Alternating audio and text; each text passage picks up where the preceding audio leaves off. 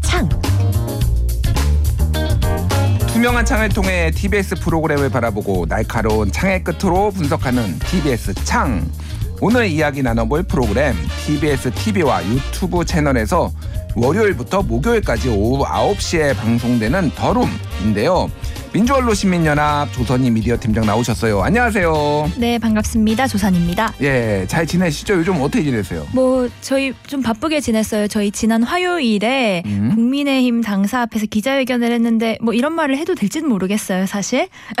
왜 왜 안 되죠? 근황을 물어보는 건데. 아, 뭐 TBS 그 재정 지원 폐지 조례안 그게 아. 그 국민의힘 소속 시의원분들이 서울시의회. 다수 예, 예. 분들인데 지금 그게 올라와 있어서 또 왈가왈부가 많아서 이게 음. 또 혹시 문제를 일으키진 않을까. 어, 아니에요, 아니에요. 이거는 너그럽게 받아주시겠죠? TBS 내부의 일이기도 하지만 언론계 일이기 때문에 네. 저희가 나중에 어, 오늘 다룰 얘기는 아니고 나중에 저희가 한번 이 문제를 짚어보도록 하겠습니다. 왜냐하면 쟁점이 있는 거는 맞으니까 네, 좀 네. 객관적인 시, 각에서 한번 제가 이거는 어, 양측의 얘기를 한번 제대로 다뤄볼 네. 텐데 어쨌든 그거에 대해서 항의하는 차원에서 국회에 갔다 오죠. 국회 앞에 다녀오셨다. 그뭐 예. 어, 그뿐만 아니라 어쨌든 지금 음. 그새 정권이 들어오고 나서는 계속해서 어, 이 언론 장악하려는 시도들이 있기 때문에 음. 그걸 규탄하기 위해서 국민의힘 앞에서 기자회견을 열었습니다. 그렇군요. 네. 알겠습니다. 뭐 언론 장악 이라는 거는 어쨌든 이 팀장님의 약간 표현이죠. 주관적인 표현이고 네. 그것도 한번 이게 언론 장악으로 볼 수 있는지 여부도 한번 저희가 다뤄보도록 할게요. 자 오늘 다뤄볼 거는 더룸이죠. 네. 더룸인데 이게 왜 다뤘냐면 지난해 저희가 한번 다뤘어요 이거. 네, 맞습니다. 그때도 조선희 팀장님이 한번 다뤘는데 네. 예 이게 이제 개편이 돼가지고 네. 바뀐 게 있나? 그거 저희도 아, 소재 빈곤으로 맨날 시달리고 있어요. 예고편인가요? 그래서 네. 뭐가 바뀌었나 아, 요걸 네. 한번 짚어보고 자 네. 그때 뭐 어떤 내용 그때 주로 주로 얘기하셨죠? 네, 어, 저희가 지난해 10월에 봤는데 개편이 바로 다음 달에 있었고 그 음. 당시에 제가 그랬어요. 굉장히 쉽고 재밌는 프로그램이다. 음. 이유가 아, 소재가 매일매일 비슷해서 음. 반복하다 보니까 쉽고 또 재밌었던 이유는 그 당시에도 어, 진행자분들과 출연자분들이 시사 프로그램에서 자주 뵙는 음. 분들이기 때문에 좀 케미스트리 어, 그게 있어서 좀 어, 재밌고 그렇다라고 음. 이제 어, 그때 평가를 했었는데 지금은 어떨지 모르겠어요. 알겠습니다. 뒤에서 한번 짚어보고 당시에 이제 잼뭐 장점으로는 재밌다. 뭐 그리고 굉장히 쉽게 풀어낸다 그러는데 단점으로는 소재가 너무 제한적이다. 다른 특히 경쟁 프로그램에 비하면 너무 정치에 올인한다. 뭐 이런 얘기도 있었어요. 네. 그래서 그런 부분들이 얼마나 개선됐는지 한번 얘기를 해보도록 하겠습니다. 일단은 자 바뀌었어요 진행자가. 진행자가 박지훈 양지열 변호사로 바뀌었고 시사 중계라는 컨셉트를 가지고 있다. 근데 좀 설명해 주시죠. 네, 이전에는 노영희 변호사, 최영일 시사평론가가 진행을 했다면 지금은 두 변호사 분들이 이제 진행을 하고 계시고 어, 내용 이전의 포맷 아까 말씀해 주신 시사 중계 요게 어, 보면 억지라고 느껴지진 않아요. 그러니까 음. 오프닝에서 딱 두 진행자분이 어, 서서 당일 다뤄볼 시사 이슈를 훑어주는 중계석 뭐 이런 그 코너가 있거든요. 스포츠 중계석 스포츠 어, 캐스터가 네, 네, 나와서 네. 딱 흥미진진하게 네. 소개하는 그런 느낌이잖아요. 네, 맞습니다. 네. 뭐 우리도 다른 스포츠 중계들도 경기에 딱 돌입하기 전에 선수 이름을 딱 말해준다거나 음. 또 판세를 해설해준다거나 하는데 그런 것들 그리고 또 전반전, 후반전 이렇게 나눈 포맷. 또 네. 어, 중계스럽 다 그리고 또 진행자분들의 어, 말투나 음. 톤 그리고 의상 예. 이런 부수적인 것들도 어, 시사 중계 콘셉트에 어, 잘 맞다라고 음. 보여져서 억지스럽진 않았는데요. 음. 일단은 어, 그냥 딱 처음 봤을 때 그런 생각은 들었어요. 선수가 캐스터나 해설위원으로 가 있는 것 아닌가? 뭐 이런 생각. 아 여기 이분들 선수인가요? 선수죠. 아무, 아. 네, 동의하지 않는 분은 안 계실 것 같은데 예, 예. 이게 뭐 동전의 양면인 것 같아요. 장점도 있고 또 네. 단점도 있고. 근데 이제 객관적으로 잘 전달할 수 있을까? 뭐 이런 생각은 들었거든요. 음. 박지훈 변호사는 어쨌든 YTN 라디오에서 그 시- 진행자를 이미 하고 계시고 예. 근데 양지열 변호사의 경우에는 여기저기 정말 선수로 많이 뛰시기 때문에 음. 어, 이게 괜찮을까? 어, 자기 얘기를 하는 건 아닐까? 뭐 이런 네. 생각이 좀 들었죠. 아 이게 좀 어려운 부분들이 있어요. 네. 이게 여러 이제 패널로 여러 프로그램 패널로 나가시는 분들은 또 가끔 가다가는 어떤 진영의 입장을 대변할 때도 있고 근데 뭐 객관적으로 하더라도 그렇게 비춰질 때가 있고 뭐 네. 여러모로 그게 또 여기에서는 진행자를 하고 이게 사실 저한테도 약간 해당되는 거라서 저는 진짜 중립적으로 하고 모두 까기 음. 모두로 하고 있는데 그렇죠. 모두 깔기. 예, 근데 어쩌다 보면은 이게 저는 여기서 또 진행도 하다 보니까 음. 저에 대해서 이미지도 있고 이 어려운 부분이 있어서 음. 다만 요 진행 컨셉 요거는 이게 사실 이게 이 방송계라는 게 다 이게 돌고 도는 거예요. 이게 KBS에 이제 더 라이브라는 프로그램이 있는데 이게 전체적인 프로그램은 아니지만 가끔 코너 프로그램으로 이런 식으로 스포츠 중계 이런 컨셉으로 많이 진행을 했거든요. 음. 그래서 저도 이제 뭐 나간 적도 있고 박지원 음. 변호사도 같이 제가 한 적도 있는데 그런 데서 조금 이런 거 차용한 게 음. 아닌가 그런 생각이 좀 들더라고요. 자 지난 방송에서는 종편 대단과 크게 다른 점이 없다라고 얘기를 해 주셨고 백화점식 논평 아쉬움 얘기해 주셨는데 어떤가요 이번에? 일단 그 내용은 좀 비슷했습니다. 아까 말씀드린 전반전, 후반전 포맷 얘기했는데 지난해 10월에 제가 더름 봤을 때도 꼭지 명만 그렇게 안 붙였을 뿐 음. 전반전, 후반전처럼 나눠서 방송을 했거든요. 예. 그러니까 한 40분, 45분 방송 분량 중에 한 20분은 뭐 여론조사를 살펴보거나 뒤에 20분은 뭐 기자, 변호사, 정치인분들 불러서 시사 이슈 얘기하거나 음. 그런 것들은 지난해에도 같았어요. 예. 그래서 그 내용은 좀 그랬고 비슷했고 또 출연진 또 제가 이제 지난해 10월에 어, 출연했을 때 한 한 달치 정도의 주제와 출연자 분석을 했었던 그 표가 아직 남아 있더라고요. 아, 네, 예. 컴퓨터에. 그래서 이제 아, 그걸 꺼내 봤는데 당시에 월요일마다 음. 그 여론조사로 민심 알아보는 코너가 있었어요. 이때 전혜현 시사평론가와 배종찬 인사이트 K 연구소장이 출연했었거든요. 음. 근데 이게 지난 6월 13일에 또 더룸 안에서 또 소소한 개편을 했는데 그 다음 날에 이 두 분이 출연을 하신 하시더라고요. 아. 그러니까 어 뭐 그 이후로는 출연은 안 하시고 계시긴 하는데 어쨌든 출연진이 좀 겹치는 것도 어, 매주 목요일마다 아멘 기자단이라는 코너가 지금 더룸에서 음. 진행 중인데 어, 여의도 출입하는 박순봉 경향신문 기자 그리고 음. 최영창 세계일보 기자 두 기자분이 출연해서 정치권 뒷 이야기를 들려주는 그런 코너예요. 예. 그런데 이 같은 코너가 지난해 10월에도 있었거든요. 아. 어, 매주 월요일마다 여야 기자 수첩이라는 이름 으로 진행이 됐는데 음. 그 당시랑 그 이슈만 달라졌을 뿐, 예. 어, 그 코너의 목표 음. 어, 두 정치권 기자가 이제 비하인드를 알려준다 이거랑 또 음. 출연자가 같아서 어 좀 많이 겹치는데 어, 음. 그런 생각이 많이 들더라고요. 뭐 소위 말하는 돌려막기 그런 경향성이 없지는 않은데 네, 없진 않죠. 또 이것도 역시 어 이게 뭐 비슷 정치권 얘기 바- 다루는 게 얼마나 다르겠습니까? 또 우리가 한계를 어느 정도는 인정해 줘야 되지 않나 그런 음. 생각도 들어요. 오늘 내가 왜 이렇게 이 쉴드 모드로 가고 있지? 어쨌든 아, 그런 네.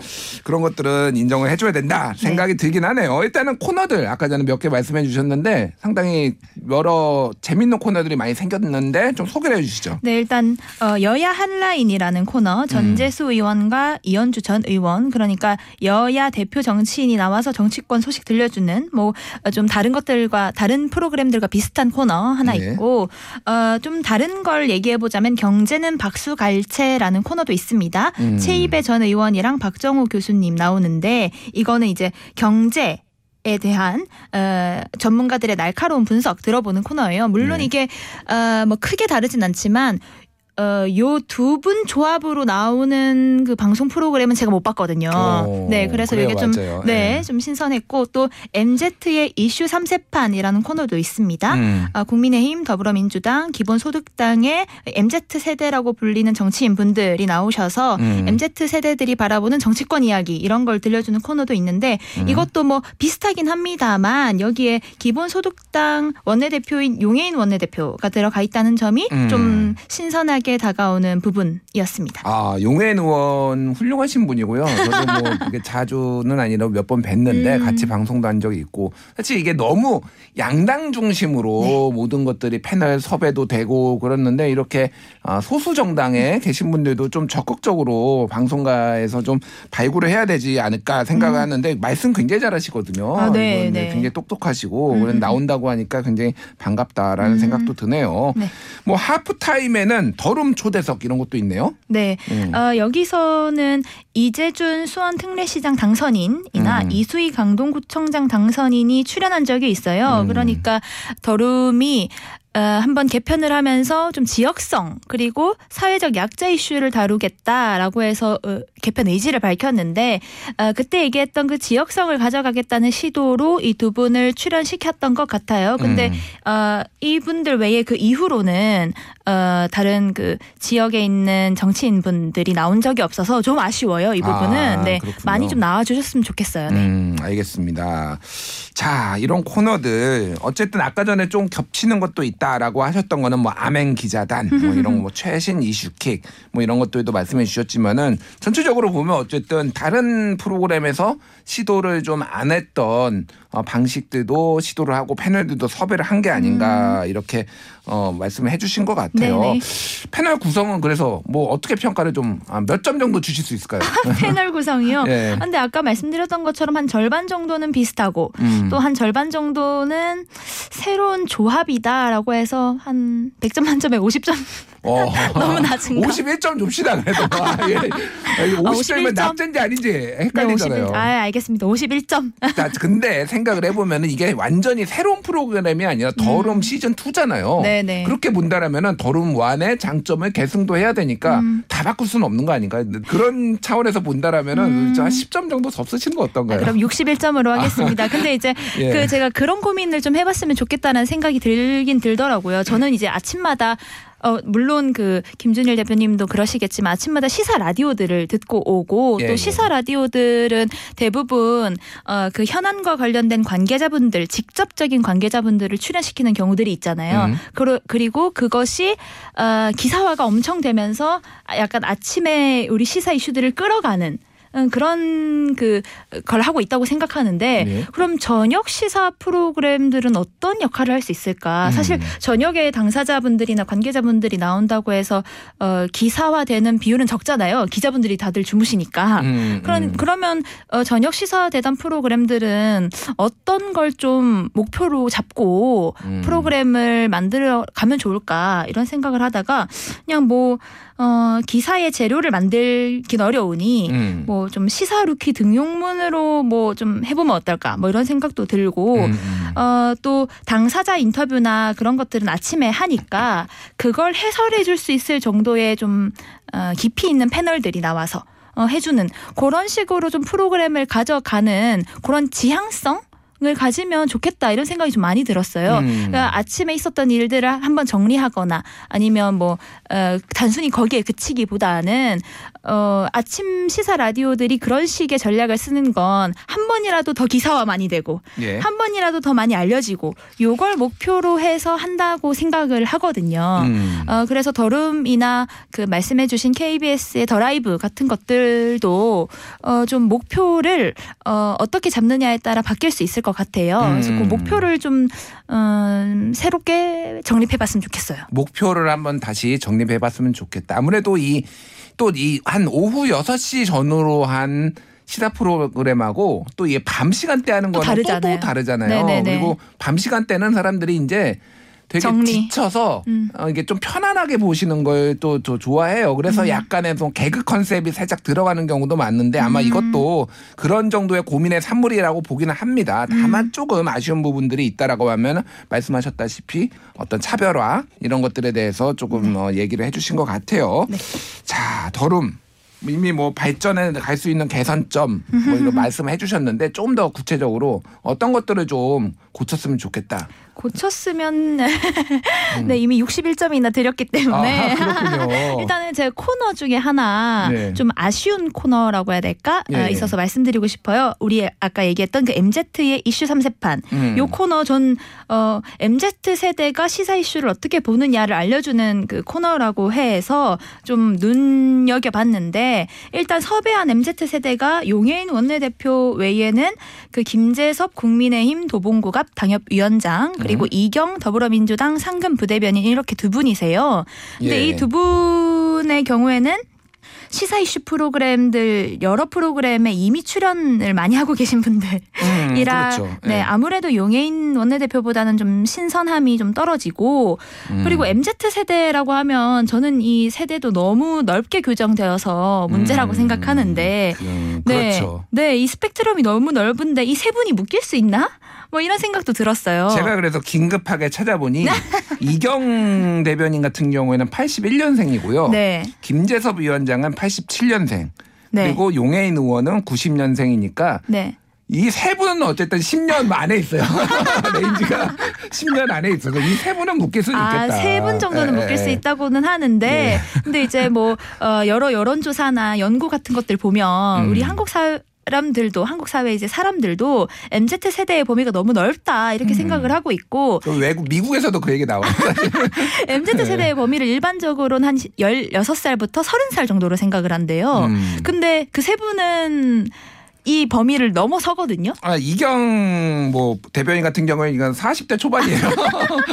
네, 한국 사회에서 네. 이제 어, 정치권에서 흔히 청년 청년 하는 그 나이대시긴 합니다만은 그럼에도 불구하고 좀 MZ 세대의 어, 좀그 정치권 평가를 들어보는 네. 코너면은 좀 아쉬운 부분이 있다라고 생각이 들고 근데 진짜로 사람이 없어요. 정말로. 어떻게 하죠? 아니 그러니까 이게 정치권이 얼마나 늙었는지를 알 수가 있는 게 2020년 총선 당시에 민주당에서 청년 가산점을 줬거든요.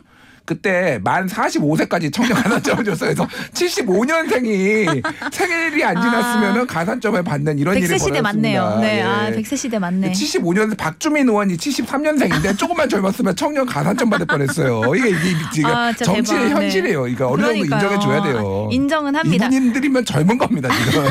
근데 이제 내용도 좀 아쉬운 부분들이 있었어요. 아무래도 그 어, 민주당과 국민의힘 그 주요 패널 두 분이 나오시다 보니까 어떤 사안이 나와도 늘 어, 그 용해인 원내대표나 또 한 번은 오현주 전 정의당 대변인 분도 나오셨는데 뭐라고 해야 될까? 어쩔 수 없이 약간 솔로몬의 판결처럼 되더라고요. 아. 네, 어떤 느낌이신지 알죠? 그러니까 가운데서 어쨌든 네. 중재를 해주는 느낌. 네 네 네. 음. 그러다 보니까 그 소수 정당 패널의 입지는 굉장히 좁고 예. 계속해서 뭐 용해인 원내대표나 그 오연주 전 대변인이 계속 더 말하고 싶고 더 말하고 싶다 이렇게 하는데 자꾸 그두 분이서 싸우시니까 음. 더 말씀을 못 하더라고요. 그래서 음. 좀, 어, 좀 분량이나 이런 것들도 좀 적절히 안배가 되면 좋겠다 하는 생각이 들어서 요 코너 조금만 더 손 보면 너무 좋을 것 같아요. 예, 좀 다양성 그리고 네. 다른 의견들을 조금 더 존중해서 너무 대립구도로 가지 않는 게 좋겠다 이런 말씀을 해주셨습니다. 자 오늘 말씀 잘 들었습니다. 지금까지 민주언론 시민연합의 조선희 미디어 팀장과 함께했습니다. 감사합니다. 감사합니다.